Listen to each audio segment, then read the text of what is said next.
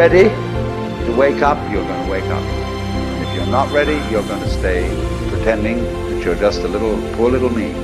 Soldiers, don't fight for slavery, fight for liberty. In the 17th chapter of St. Luke it is written, the kingdom of God is within man, not one man nor a group of men, but in all men, in you, you the people have the power. The world is like a ride at an amusement park, and when you choose to go on it, you think it's real, because that's how powerful our minds are. Everybody is I. You all know you are you. And wheresoever beings exist throughout all galaxies, it doesn't make any difference. You are all of them. And when they come into being, that's you coming into being.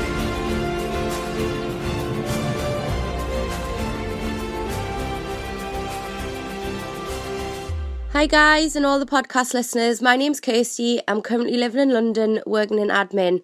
I com- I'm currently originally from Durham, so it's really cool listening to two local voices while I'm down here in the big city. I normally get the tube into work um, on a morning, so that's when I listen to the podcasts. Um, it's so funny how you guys have talked so many times on the podcast about people watching and the introspection you get you can get from it. Um, there's been many a times where you've said that, and at the same time, I've been doing the exact same thing. Peace, guys. Hey, what is up, everyone? Hope you are all doing well wherever you are in the world, and thank you so much to Kirsty for that message. And people watching is such an interesting and thought provoking practice, and it's even more thought provoking when you're on the tube in London. Me and Chris have regularly been on the tube in London when we've been recording podcasts in that area over the last few months. And there is some really interesting people on the tube that you do get to see. So it makes it even more interesting for people watching. And please keep sending in these messages. It really is cool to hear more about you. And anyway, this week on the podcast, we're joined by Tristan Gooley. He is the only living person who have both flown solo and sailed single handedly across the Atlantic. He's led many expeditions in five continents. He's climbed mountains in Europe, Africa, Asia. He's also sailed boats across many different oceans. He's piloted small aircrafts to Africa and the Arctic. He's even walked and studied the different methods of some of the last remaining remotest tribes on the planet. He's also an author and natural navigator. And some of the books that he's wrote are The Natural Navigator, Wild Signs and Star Paths, How to Read Water, The Walker's Guide to Outdoor Clues and Signs. Such an interesting guy, and this was such a cool conversation. We covered so many different areas with this one. We recorded this one in the woods near Tristan's house, so the natural and ambient sound of the birds, the wind, and the animals make this one even more better. And if you can please consider supporting the podcast via our Patreon page or our one off donation option, it would really be cool. And these can also be found on our website, and the link to, to support the podcast is also in the description of the podcast app that you're listening to this thing on. As you know, we're not in the business of selling out and running stupid ads on here. But all we ask of you is if you can help us out, support the podcast if you can, help with the podcast running costs, and if you want to help us keep this thing going, all we ask of you is just consider supporting us. And if you can, please tell a friend about the podcast. This really helps. So, anyway, enjoy this podcast, Sitting in the Woods with Tristan. Peace.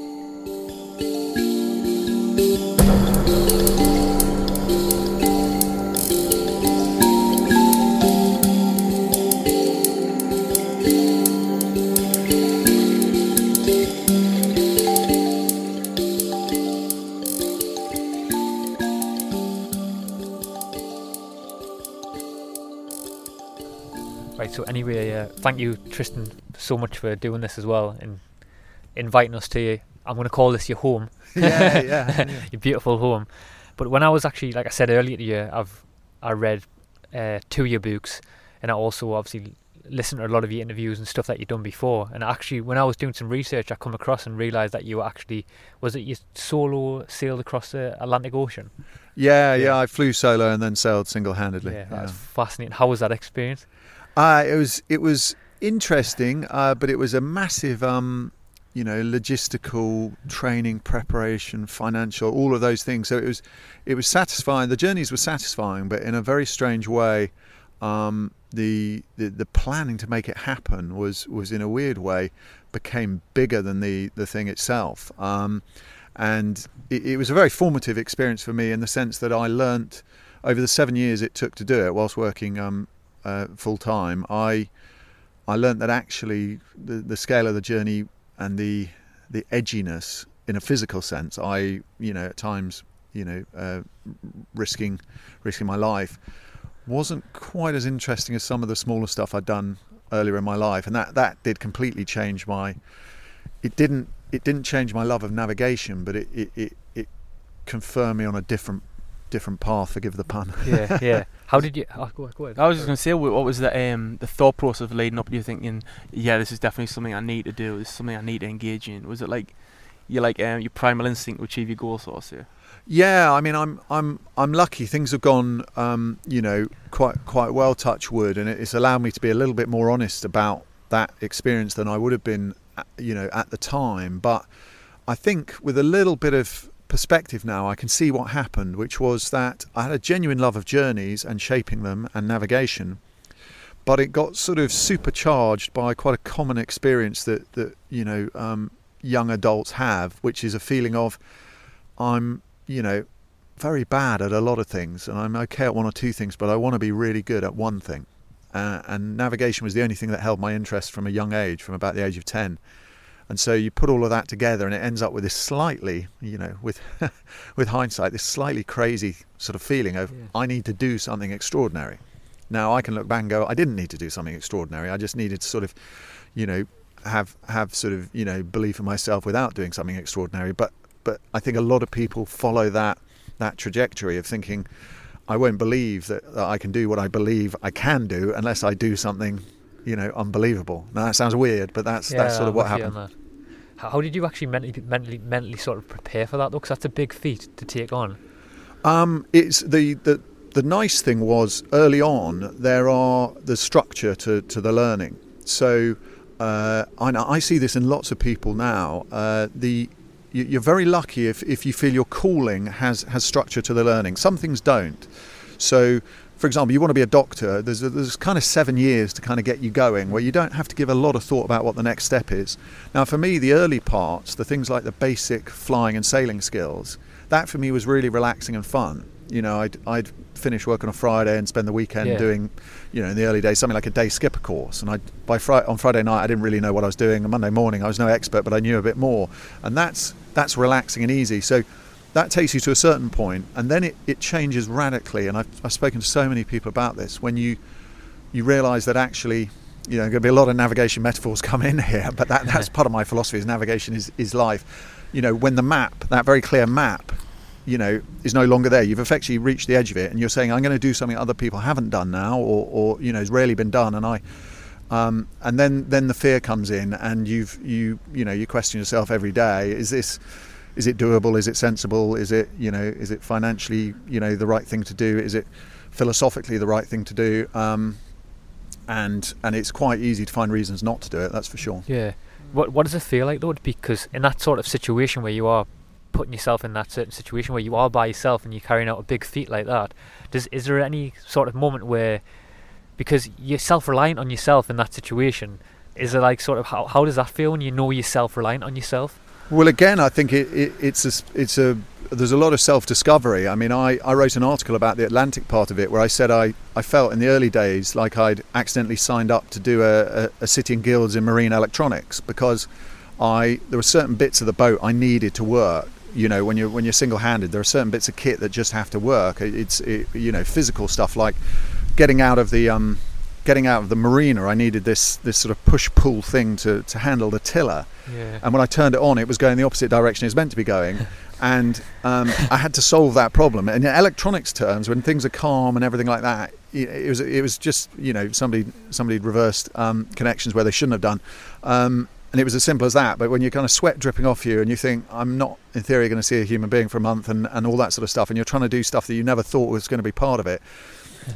it it's it, the, another way of putting it is on land. I probably would have, you know, phoned someone up and said, you know, yeah. sort it. the ear of the sea. yeah, yeah. But but there, the, the reliance is exactly as you say. You've got to kind of, you know, there is no one who'll sort it for you. Yeah. When when you are isolated in such a in such a way, like when you say you're like disconnected from people, did you feel um different when you returned? Was that like when did you feel like um like a disconnect when you'd like talking to people because your mind's been so focused on like tasks, like um goals, achievements, and when you come back into reality, you sort of see how your mind like has to switch back into like a different character sort. of- How does that feel? Yeah, there was there was a sort of comedy couple of days because shortly after becoming a father, I went on uh, an expedition and I was away for I think it was twelve days.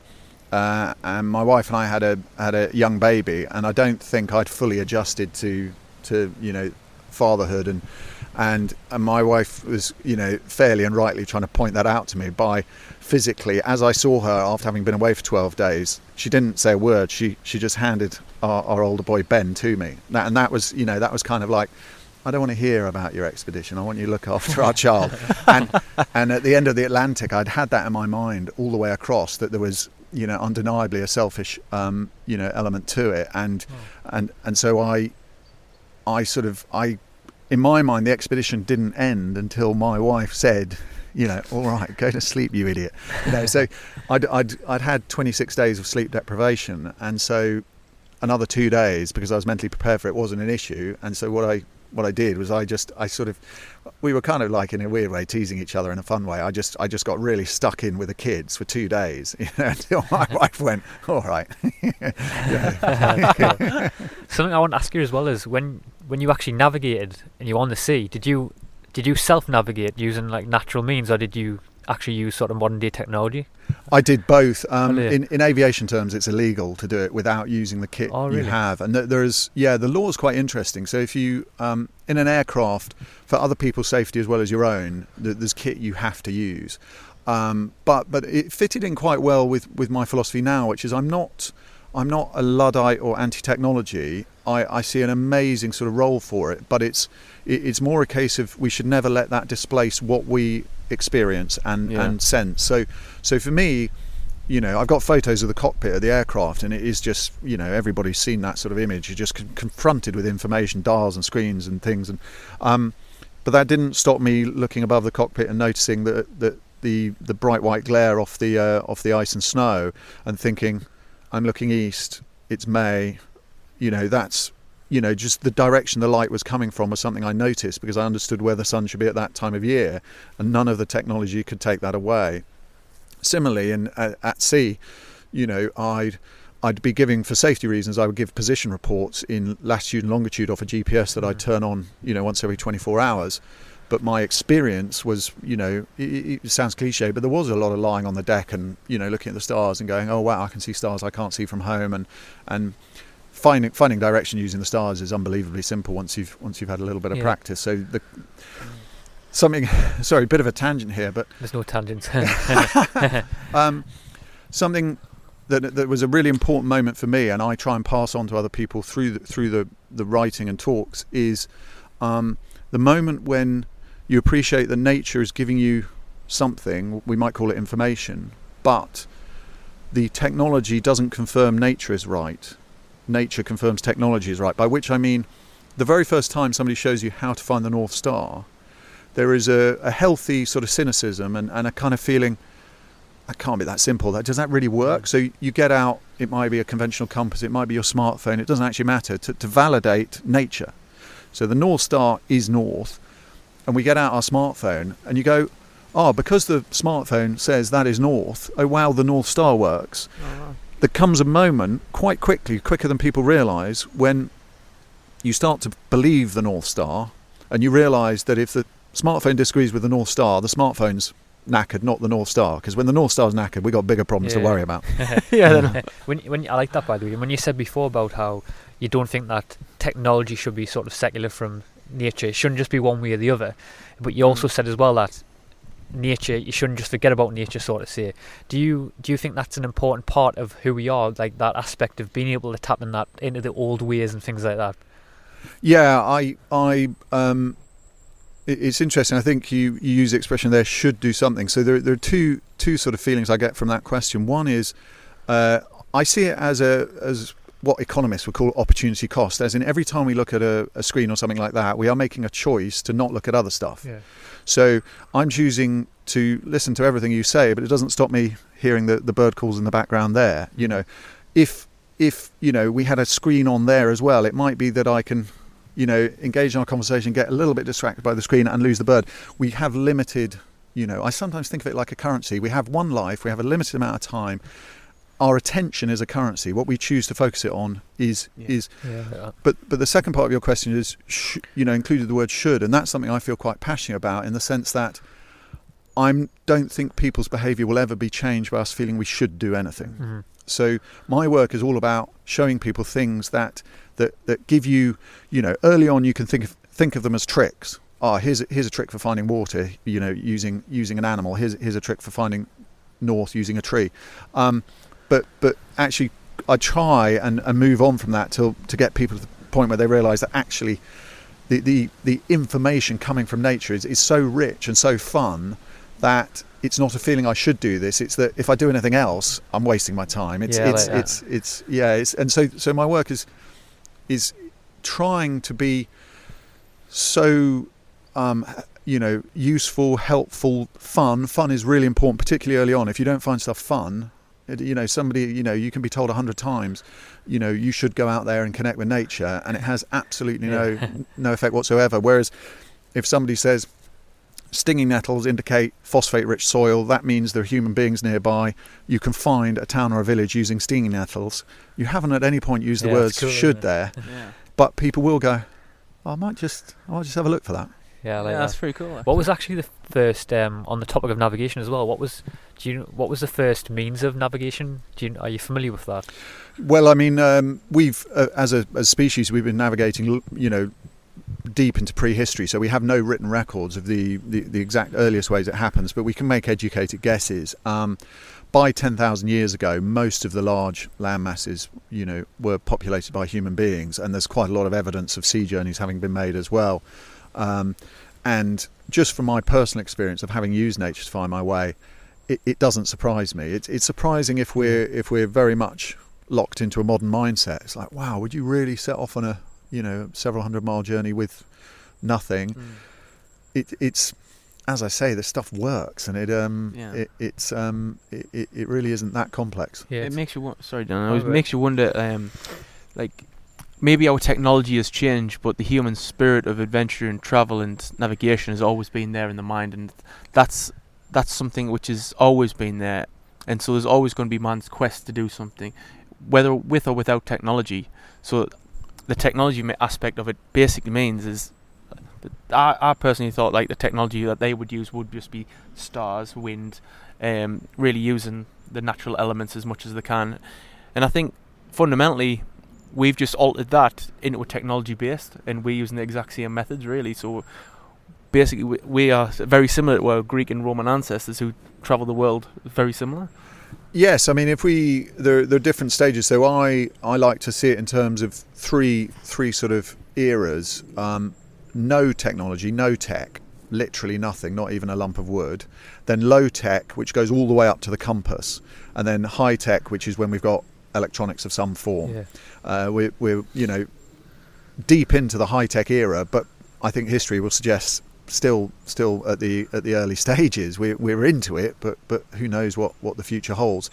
But there's a, there's quite a big difference between low tech and no tech. By which I mean there's quite a big difference between something like a, a kamal, which is a very simple instrument. Um, it's it's basically you hold a, a, a knot at one end of a piece of string, and then and then you hold out a, a lump of wood, and that forms a triangle. You've got the base of the triangle and the height of the triangle, and that gives you an angle. And if you keep certain stars at the same angle above the horizon, you are at the same latitude. You're you're at the same you know position in terms of north or south.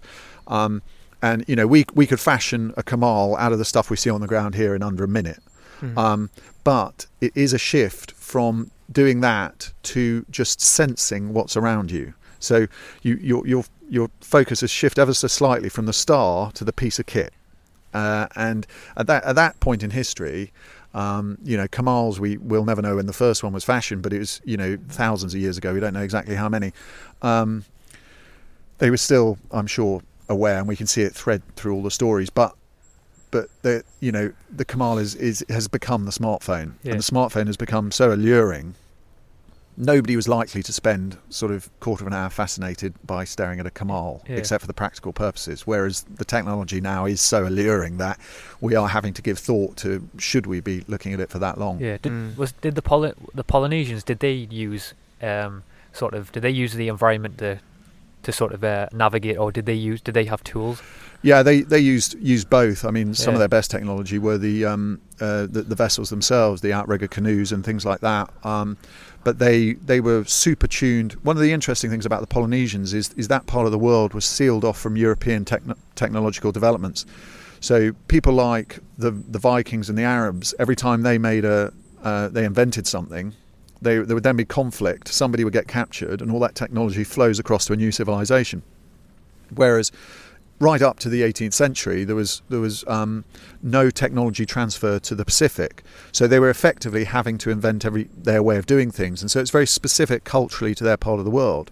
They still saw a lot of the same stars that that, that um, other parts of the world saw, and, and used those methods, but their their interpretation of things like wave shapes. Um, so I, so I've, I've written about that how how my life was changed by I'd known for many years the shapes that you can see around an island in the Pacific that help you sense where it is even when you Mm. can't see it. It's all basic physics. A, um, a, a wave hits an island, reflects back, uh, refracts, bends around the island. It creates five different patterns around that island, and once you know them, they're they're you know they're pretty straightforward to to um, understand. But I suddenly saw the same things in a pond here. So these these things are spread all over the world. They are you know laws of nature, if you like. So the Polynesians became expert in what they needed, which was reading water. Um, uh, as well as as well as the sky. They had they had little bits of their their own technology. Uh, there's a thing, if I remember correctly, called a I think it's called a kino kino, something like that. But basically, where you put a um, a pole uh, off off the side of the the canoe, and you put a little bit of um, uh, leaf or rag or something on the end of it, Yeah. and you can line it up with a star, and then what you have is both direction from the star and a relationship with wind direction. Oh wow. So you, you can feel it on your face, of course, and lots of other other clues. Um, but the combination of the rhythm of the swell, noticing what the waves are d- doing, the the star, and that relationship with wind meant that if anything changed, they were they were all over it. See, a lot of people don't realize how sophisticated actually they were. Like Yeah. people like that. Yeah. What what um, and through through your research and things like that, what sort of ancient peoples actually mostly inform your research? I um I'm a bit of a magpie in the sense that I go around um, uh, plucking at things, and I'm not, you know, there are a lot of you know fine academics who focus on, you know, certain historical periods or stuff like that. For me, it, it's very different. One minute I'll get the information I need from uh, a science journal that was published last week, and the next minute I'm I'm trying to glean something from from writing that's a couple of thousand years old. So I'm not. Um, it's more a case of what I'm focusing on, and the, and the lovely thing about natural navigation is that it it it draws you know any of us who are interested in, into into all areas. Mm. It's um it, it's about it's about the stars, it's about the plants, about the animals, it's about the weather, it's it's about the rocks. Um, you know the the plants we're seeing in, in front of us here are de- determined by the chalk, which influences the soil, which in turn you know these these grasses here, which which will determine the insects, which will influence the birds, which influence the sounds we're hearing. Um, uh, you know all of these things fit together. So I don't um, you know I don't think right this is my area of research. I think for me to understand why that piece of bracken is that colour, Mm. I need to understand what the wind has been doing. And for me to understand what the wind has been doing, I need to understand the shape of the hill. And for me to understand the shape of the hill, I need to know more about geology. Therefore, that's where I go looking. I like that. That's powerful. When you um, when you I know obviously I've when I've done a bit of research about you, it said I think you it was, one of your books or it was a documentary or interview you did anyway. But you were talking about how you studied some of the most remotest people, uh, some of the remotest living peoples who are still using these natural means of navigation. Like, Yeah. what was the people that you visited? I um I spent um uh, a lot of my research is, is very intensive because the sort of things I need I I can work out actually quite often in hours, certainly in days. yeah, Um, so so it's the, the challenge is getting getting to the place and getting access to the people, and I, I rely on others for help with that because it's uh, you know these these these these these people aren't on uh, on Twitter. So, Yeah. so so when I'm lucky enough, and, and it doesn't happen that often, and there's a, there's something I need. Um, I will go. So, for example, the Tuareg in uh, Libyan Sahara in 2009, I walked across 100 miles of the desert with them, and I was testing my own uh, understanding and abilities. Oh. So, for example, I, I had the GPS there for, for research purposes. So I'd turn the GPS on at the start of the day, and then I'd walk with the Tuareg, and they they were leading. It was you know I wasn't doing the navigating, but I could test myself because at lunchtime. So I did it in half day chunks to start with. At lunchtime, I would. Uh, I'd say, okay, I could tell we were walking, let's say, north northwest for one hour, and then we turned a bit around that dune, and we were then walking you know southwest for a bit. And I, I think we are here and then I use the GPS to, to see how I've and, Yeah. and the learning comes when you're wrong you know because you're never in Yeah, these things you're never entirely right and never entirely wrong. And when you're a bit wrong that that's where the learning comes. But the much more interesting part came from trying to understand what they knew. And if I'm really honest there was some shocks there. I I brushed up on my star knowledge before going there. I mean I try and keep my star knowledge pretty high for for, for obvious reasons but if I'm going to need it in a practical sense or otherwise, I, I take it up to another level uh, temporarily. There's just too much to, to keep in your head all the time. Um, and so I went out there. I was slightly worried the Tuareg were going to think I was, I was, you know, an idiot. Yeah. You know, I thought we were going to be sitting there, and, and I'd be like, "Oh God, I don't know what that faint star there is called." Or, and actually, the opposite happened. They had almost no understanding of the night sky, Wow. which was Oh. which was a generational thing, which was very sad and a bit scary because they they kept using this expression. You know, I don't know, but my father knew. Also, even in their culture, it's Yeah. been sort of culturally Yeah. driven out. and I, I tried to I tried to sort of delve to, to understand why that was, and the closest I got to an answer was was the generator. So these are semi-nomadic people now. They're very very few, you know, out and out nomads. Um, much more common semi-nomadic um, for you know stationary for part of the year, and when they are, you know, quite often it's it's it's you know not even a traditional building. It'll be a breeze block thing with a generator outside of it Wow. and the the social side of it has gone from when I was with them we were sitting around campfires drinking green tea and the you know what they would have done quite traditionally but they were honest enough to say you know they spent months of the year you know with with you know um, electric lighting and and sat Yeah. sat with no no view of the stars at all and so that was and if I'm really honest I get I get approached about this quite a lot because I think there is there's a fear of loss within within our culture of of some of this this knowledge in these ways and I think you know I think the cliff the cliff edge is is, is behind us in, in certain places. Uh, I think there are still very very remote places um, uh, where you know there hasn't been much contact. Parts of South America, parts um, uh, potentially of places like Papua New Guinea and things like that, but they are. Um, they are in the minority. Most, most, I Mm. think, you know, Do you, do you think people. that's a sad thing as well? Sorry, do you, do you think that's a sad thing as well? It's it's it's certainly sad. Um, I think the, the, we can. There, there are happy situations. So the, the Pacific is is I think a fairly, a more recently been happy. You know, there are lots of times in history where where we might be, um, you know, unhappy with the way things happen in terms of contact between cultures. But more recently, I think there's been quite a happy collaboration where indigenous Pacific people had these incredible skills, but because they were so used to them and they were they were sort of um, everywhere within their culture, they didn't attach huge value to them because they'd look they'd look to the Western place and say, oh, these people are using compasses, you know, in the 18th century and more recently electronics. These skills don't really have, you know, they're not, they're not like these magic bits of kit. Um, and then academics went there in the 1960s, 70s, and 80s, and, and to this day. And by showing a, a, an acute interest in their skills, it, it allowed the indigenous people to take a step back and go, wait a minute, these people are flying from, let's say, Yeah. California, you know, where you know some of the most extraordinary technology in the world exists, and they're coming here and they are begging us. And quite often that was that was the interesting thing because culturally these skills have value. You know, the navigator in many societies was below royalty, but on a par with perhaps a priest, because they had these skills which were vital to life and death, and and culturally w- were richer than than, than that. Um, so you wouldn't you wouldn't just hand them out. So a- Yeah. an academic would come there and say, "Oh, please," you know, you Yeah. know a hundred different versions of "please." We really, and what's nice is we got to learn about what's going on there. And rather ironically, they didn't lose these skills because when the academics arrived, the numbers of people who had, you know, the, the full knowledge was, was was down to a handful. Um, and if the interest hadn't been shown there, I think the knowledge would have died. So I think there, there's there's a sort of happy symbiosis where um, we we we preserved some of the knowledge, but we also showed an interest in it, which which allowed um, indigenous people to to value something that they perhaps had, had stopped Yeah. valuing. Yeah. Yeah, I was, I was just thinking there's something very similar. I mean, um, when we when you are looking at tribes and you start to see them like adapt to a more of a westernized um, civilization, you do feel a bit uh, dis- disheartened because you Yeah, see yeah. it like um, a ruining of a culture. But they're not going to be become civilized overnight by watching 12 hours of TV and binging on soaps and like eating snacks and TV. Just like we probably They- didn't either, though. Yeah, they Yeah. they're going to like attach um, the benefits, but keep their own culture, and that's what we need to make them aware of. Yeah. I mean, there is downsides to the westernized culture, like I just said, with um, comfort, the Yeah. comfort aspect of life.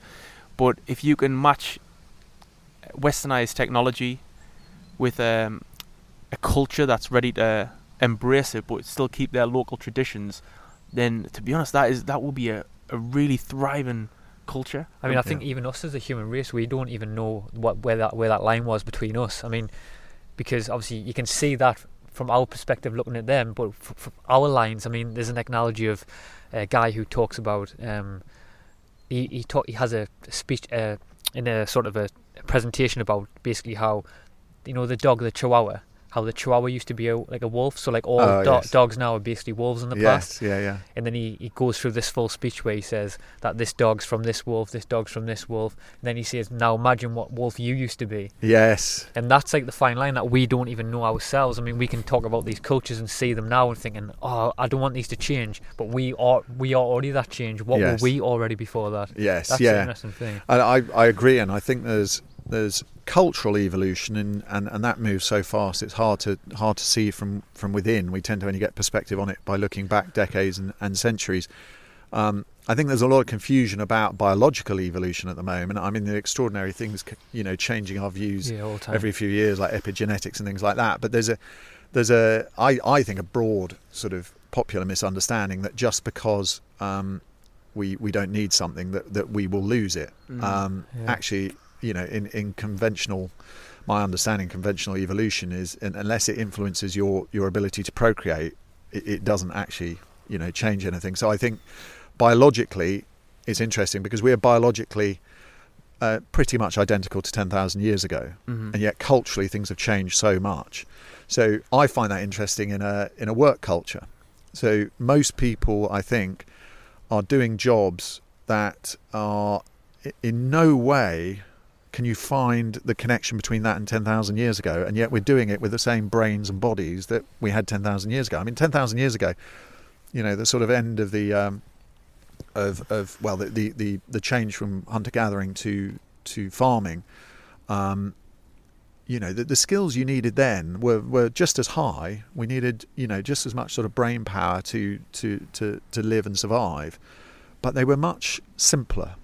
So if you could if you could hunt if you could you know protect yourself or your your your group um, if you could forage if you could keep warm you know the list you could probably fit it on one side of uh, of a piece of paper Mm. Yeah. Whereas in 10,000 years, which in historical terms is nothing, we suddenly, if you had to write down what everybody's being expected to do in terms of different roles, it's just happened so fast. There are, you know, perhaps a million different roles. And, you know, if my, my personal feeling is if you can't trace a line from what, what you're doing now back to 10,000 years ago, there's a danger of frustration and dissatisfaction. Mm. Do you think it's within our needs as well, where we actually, as a society, we're sort of struggling? Because, like you said there, you have a in the past you could fill a p one tiny bit of paper, but now you could probably fill a, ma- a mansion of books of how many needs we have. Do you think that could be the problem as well in society? Too many needs. Yes, I mean it's that that is a it's a big and interesting question, and um, I think that I can't give a full answer to it because I don't have a full answer. But my my my feelings in that area are, in a sense, practical. I think the answer to that question is quite hard to give uh, in Mm. in words alone and as a as a spoken philosophy, but as a practical one. If you take, and we're all we're all vulnerable to this, this sort of feeling where you feel fidgety, dissatisfied, you know, you're kind of like, what am I doing? That type of feeling. You get it a lot less if you spent the whole day outdoors. One you know, mil- one yeah, million Yeah, percent. yeah. If Yeah, I you, get if even if it's as simple as walking, but if you, or you do something very practical like some woodwork, you know, if you do some woodwork and you know, you know, a little bit of sweat forms on your forehead, and you, you know, you struggle with something, you make something, and you see that thing, that feeling, that fidgetiness, and that dissatisfaction goes, and, and that for me, I think, is what has kept the the passion for the navigation going, is because when I'm doing it, I feel, um, I, I feel that passion, I feel that purpose, and I, I don't. I don't question it. I think each of us has has that. It doesn't. It isn't necessarily navigation. It isn't necessarily woodwork. But there is something fundamental that that when we're doing it, we feel all of that doubt goes, and that feeling of it- it's a simple, nice feeling of like, you know, this. this it's it's a it's a flow type feeling. There, there becomes um it becomes a succession of of information. Whereas when you're doing something such as woodwork or just walking through the forest or even navigation, it you start to break it down in like individualized tasks and you start to like you can witness the beauty unfolding in front of you like especially when you're just walking through a forest or woodwork and when you're seeing the, mm. the marvel of the creation in front of you but i was just thinking there in my head i mean in the in the early 1800s the first book on on a on diet on the human diet was written and then eventually now you come across the information that we've got today yeah, it's one Google search away, and you have about six hundred thousand books written on, the, written on a human diet, which is something so complex for a, something which we just put in our mouth, and it performs a bodily function. Whereas then, all it was was food. You ate it. There was something so simplistic about it, in which, I, and I see the whole same thing about when you're in a wo- wood. You see the simplicity, you see the beauty, you, you see everything broke down into its simplest form. There's no overload of information. There's just there, the present. And Is that's it- beautiful. it's interesting you you you raise food because I find myself coming back to food because I think food is is um, it's the vanguard of, of of the philosophy in this area. By which I mean, um, we in in a very short space of time we went from an old way of thinking about food, which is the sole challenge of food is to not starve. You know, if we mm-hmm. can get through the day without starving, and that was, to the best of my understanding, the human philosophy for tens, if not hundreds of thousands of years.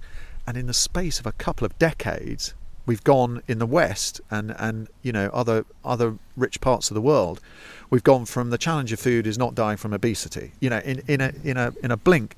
And so what's happened with food is that some of these books, by no means all of them, but some of them are challenging that idea and saying, but wait a minute, we, you know, food is essential, but is it just about calories? No, there's something else going on there. It's about uh, community. It's about doing. It's about actually doing. You know, you know, a a, a, a steak that you you cook yourself, or you know, a bit, piece of meat you cut yourself and then cook.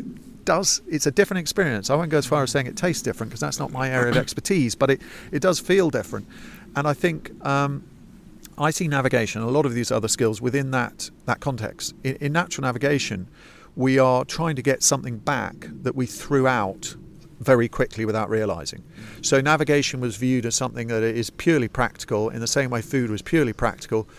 Now we realize that if all we focus on is getting from A to B, we miss most of what's between. You know, the, the smartphone will get us to, um, you know, a cinema in a town we don't know in a very efficient way, but we might not we might not notice the, um, the the the shape of the clouds, which is helping us find our way there. Um, and I'm not saying I never argue that that is necessary. I'm coming more from the point of if we only have one life, it, it's a shame to miss half of what's around us. Yeah, we, we can't see or sense it all. But food's the same. You know, if you, we've all had that experience as well. I'm sure where you, you you eat something that you know, you is meant to be tasty, and you're distracted, and you get to the end of it, and you go, wait a minute, you know, Yeah. and you think that's that experience gone. Okay, I've wasted that one. I'm not going to waste the next one. And for me, shaping a journey, natural navigation is, you know, at its core, it's this idea that I might never walk this path again, and I don't want to miss the great stuff. Yeah, I love that. Wow. What do you think would happen if we sort of, sort of hyper, hy- hy- I kind of say, would hypothetically thinking, sort of, if we took away sort of all our Monday trappings, like everything that holds us down, all the technology and stuff. Do you think that we would, st- st- would we, would we go back to the same way that our ancestors sort of navigated and things like that? Yes, but there'd be there'd be some some big bumps along the way. I'm sure Yeah. it, it, it would. But then we'd, in a similar way to the way I was talking about having to, you know, get it, get amongst marine electronics on a boat when I didn't have any choice. It starts as it did with me with a feeling of this is some this is for somebody else, Yeah. and then you suddenly realise there isn't a somebody else, and that's that introduces an element of fear, and then we try and overcome the fear, and then we get the satisfaction and possibly a bit of joy. Um, I don't know. Maybe you guys have an example of something that's sort of very basic like that, where you think initially, you know, I mean, I, I you know, all all these fundamental skills, you know, cooking, um, you know, making, you know, making covers an awful lot of things. I think the first time, whether whether it's as a ten year old at, at school or, or you know, trying it for the first time age eighty, when you when you make something out of clay, and you go, wow, it actually works. Yeah. You know, it used to be in days gone by. It used to be everyone's for some reason, you know, made ashtrays or whatever. You know, not not so much now, but but you know, it, it actually worked, and there's it sort of triggers something something between our ears, which is it's a reward thing, a very healthy sort of like, you know, joy isn't isn't you know it may be too strong a word, but there is a bit of that. Yeah. Do you think we actually have? This is a question I actually want to ask you on terms of navigation, and I've always wondered because when I go, see if I go in the woods, and you probably relate with this. I, I mean, not now because I'm focused on a conversation, but if I'm in immersed in the woods by myself and I go for a walk, or I'm sitting beside a tree, whatever it is, I seem to get this sense of where me. The, the way I can describe it, I mean, language can't describe it properly, but sort of the only way I can think of is that my senses become a lot more heightened. And from that, I was actually thinking: Do you think that we all have this inherent inherent ability with inside ourselves, or some sort of subconscious mechanism, or whatever it is, to that, like it, that allows us to navigate the natural natural world? If that makes sense. Yes, I mean it, it starts with very um, sort of simple building blocks of things like landmarks. So let's say, for example, you're going to walk a dog and you you park your car in a place you've never been to before. Your brain has evolved and your lifestyle has evolved um, to to basically pay attention to the car and the car park. That becomes a landmark. So in historical terms, that would have been the village. You know, is by the river um, at the foot of a certain hill and you'd recognize the shape of the hill. So all we've done is change that type of viewing of a landscape to, okay, I know that this car park is called, you know, big car park or whatever, uh, and I'm on this path. So if I stay on this path and go in the opposite direction that I've been going, I will get back to it. Much more interesting things happen when we choose to leave the path because then our reading of landmarks and everything else has to go up one, two, three levels very, very quickly. So the path is condensed wisdom. It's basically the people before us, even in a city, you know, a pavement is exactly the same principle. It's the people before us effectively saying to us, this is a safe way to get from this point to this point. Path here, like the path out there somewhere, is, is exactly the same thing. When we leave the path, instead of saying we're on the path and we reverse directions, we'll get back to the car park, we're having to say, okay, the path is behind me, but if I take a few twists and turns, it's no longer going to be behind me. So, wait a minute, the sun's on my face. Okay, so if I go in the opposite direction of the sun, I hit the path. Then we notice we're going slightly uphill. Okay, so if I go slightly downhill, I'll find the path. Now, if we make the path much bigger, uh, it might be a river that, that runs for 100 miles. And we start putting those pieces together. Instead of it being kind of signs, signs are part of this, modern signs. You know, we, we're a bit lost in a town and we suddenly see a sign saying, you know, um, town centre. Oh, yeah, I want to go to the town centre. That's nice and straightforward. Nature's the same, it just doesn't have the words on it. So, Yeah. S- yeah so um, yeah i mean every every single plant here is is telling us something about about that map so once you put the map and the direction together in a space of you know hours the whole the whole sort of um, view changes This is a bit off topic. I know obviously people on the camera, well, on the camera can't see, but is there any when you're looking out there now at all the trees out there? Is there any sort of tree to you that initially quickly stands out to you more than others, and trying to maybe a tree that's trying to tell you something more than others? Um, on- on yes, it starts with an initial feel, which is that we've got variety here, um, which instantly speaks to me of clearing. So, um, if we if we walked a few hundred meters that way, we'd go into um, beech woodland, which is mature, and the beech trees, through their shading, have, have effectively bullied everything else out from the understory. Whereas here, we've got we've got a variety of height. We've got holly there, we've got hazel there, uh, we've got a field maple. Um, uh, we've got bracken below it. We've got brambles there, um, uh, and there's a my favourite, the spindle. Now that variety could not have happened unless somebody had come here and cleared it. So that's the very first feeling I get is that this is a very very different environment to what we're Right. seeing over there. And then within that, the focus goes in a little bit. So I see the brambles in the foreground here. Brambles need relatively high levels of light. Uh, that's telling me that there is some path from the sky to that spot. Now that put like that doesn't mean a huge amount, but to a navigator, that's starting to say, well, if light can reach there, I've just got to start to think, okay, well, if light can reach there, we get most of our light from the south. South is more likely to be out that way because those those trees there would be shelter. I mean, um, casting a shadow there otherwise. So I'm starting to get a feel for the type of landscape we're in and a very weak sense of direction from from the brambles there. The the ash tree there, uh, combined with, with this, this general mix, is suggesting a bit of, a bit of moisture in the ground. So it's starting to give me a feel that Cool, that. Um, Yeah. How you can read all that. It makes that you side, think like how like uh, in my aspect here, it makes me think like how uneducated I am when how civilized I am Yeah. in civilized mindset when it comes to stuff like nature because all I see is uh, woodland.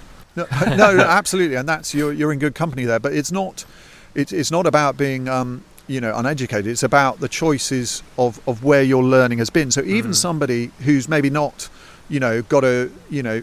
Somebody who's not spent the whole time in an academic system, so they're not educated in the sense they haven't got PhDs and stuff like that, is hugely educated because we go through life educating ourselves. It's what our brain has to do. Yeah. So even if you sit in a room, you know, with not a lot of you know stimulus, there is an education of sorts going on because you're learning what it feels like to be bored, and you start to learn what's in that room incredibly well. I mean, that's an extreme example, but people who've been in, in city centres their whole life are not in any way um, less educated than people who've been in the wild. They're just educated about very different things. I mean, to give you an anecdote, there were some studies done. It was hugely important to understand in, in recent conflicts um, where uh, in Afghanistan and Iraq, you know, where uh, IEDs, improvised explosive devices, were. And so I believe the American military did some studies, and they noticed that certain, um, you know, uh, when soldiers arrived, when people had been there a couple of years, they, they knew the ropes, they knew what to look for. But when people had only been there a few weeks, certain soldiers were spotting these things and other ones weren't. And they were trying to understand, you know, who were these soldiers who were able to spot these things. And so they did the research and they found out that there were two main groups that tended to excel at this.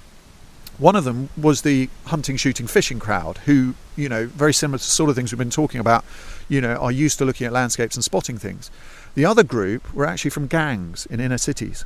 Oh. Because if you think about it, you know, in a, in a, in a gang environment, you know, you spot one person out of place, you know, your life could be at risk. So it's exactly the same philosophy, and those two groups are, from my perspective, highly educated in entirely different things. So all all I've done, I mean, there's a price for, for what I've done, as in I'm not, you know, when you were telling me about your, your, your camera and various other kit and the stuff you can do it and how you hacked it with some software, I was like thinking, wow, you know, I'm like thinking there's, there's absolutely no way I'd even begin Yeah. to know how to do that sort of stuff. So, you know, we do only have one life. It's just really a choice, and, and it's not a, it's not. I'm not, I'm not biased enough to believe that it's better or worse. I, I'm, I'm really, I hope, open-minded, and I think life is fascinating. So, so long as we are curious and, you know, teach ourselves certain things. In my case, it, it's this sort of stuff. But um, then, yeah, it, it becomes more fun and Yeah, that. interesting. When you were speaking before as well about when you were describing all the different trees and things like that, is it also true as well that the ecology of the, like sort of the animals itself will sort of adapt to the environment of the trees as well? Is that true? Is that true?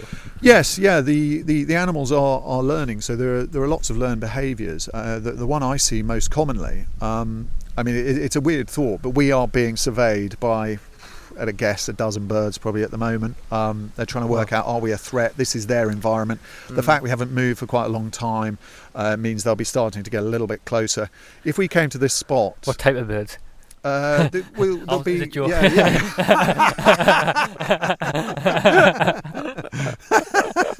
the red breast over there. yeah, I was, I was a bit slow onto that. You see, there's a price for staring at this nature too long. Yeah, um, uh, yeah, and and so they're they're learning about us. And if we came to the same spot every day and did exactly this, they would start to see us as harmless. Oh, wow. I mean, there are certain um, instinctive behaviours that, that we can't override. Um, but but uh, some of my um, research and writing most recently has been about noting those simple patterns. Oh, wow. So I mean, we're we're probably making a bit too much noise and a little bit too unusual for the birds to be particularly close to us. I mean, they they made. Did you notice how they're making a lot more noise about sort of sort of quarter of an hour ago, Yeah, and, and exactly. and less now. So Definitely, you've realised that. yeah, yeah. so they they were. It was partly the time of day. So the closer you get to dawn, the noisier they they are. But it's also because initially they were saying to each other, what's going on here? Yeah, Yeah, not it sure about this at all. You know, uh, whereas now they are slightly slightly more used to it. Probably so- bored of us now. Yeah, yeah, Who are these? yeah. Who are these three I'm sick of these got men on it about this. in the, in the woods. Yeah, it's normally just one idiot, and he didn't, doesn't have a microphone. we, we had a we had a funny example as well where we did a podcast once where we recorded a podcast in the woods, and there was these guys riding down on bicycles like downhill mount, mountain biking through the woods, and they were, and all you heard was. They've, look at them! They've got a laptop in the uh, in the woods. What the hell? that That- funny, that- wasn't it? That's it. The um, that I mean, instantly, what I'm thinking when you when you say that is is our ability to spot anomalies.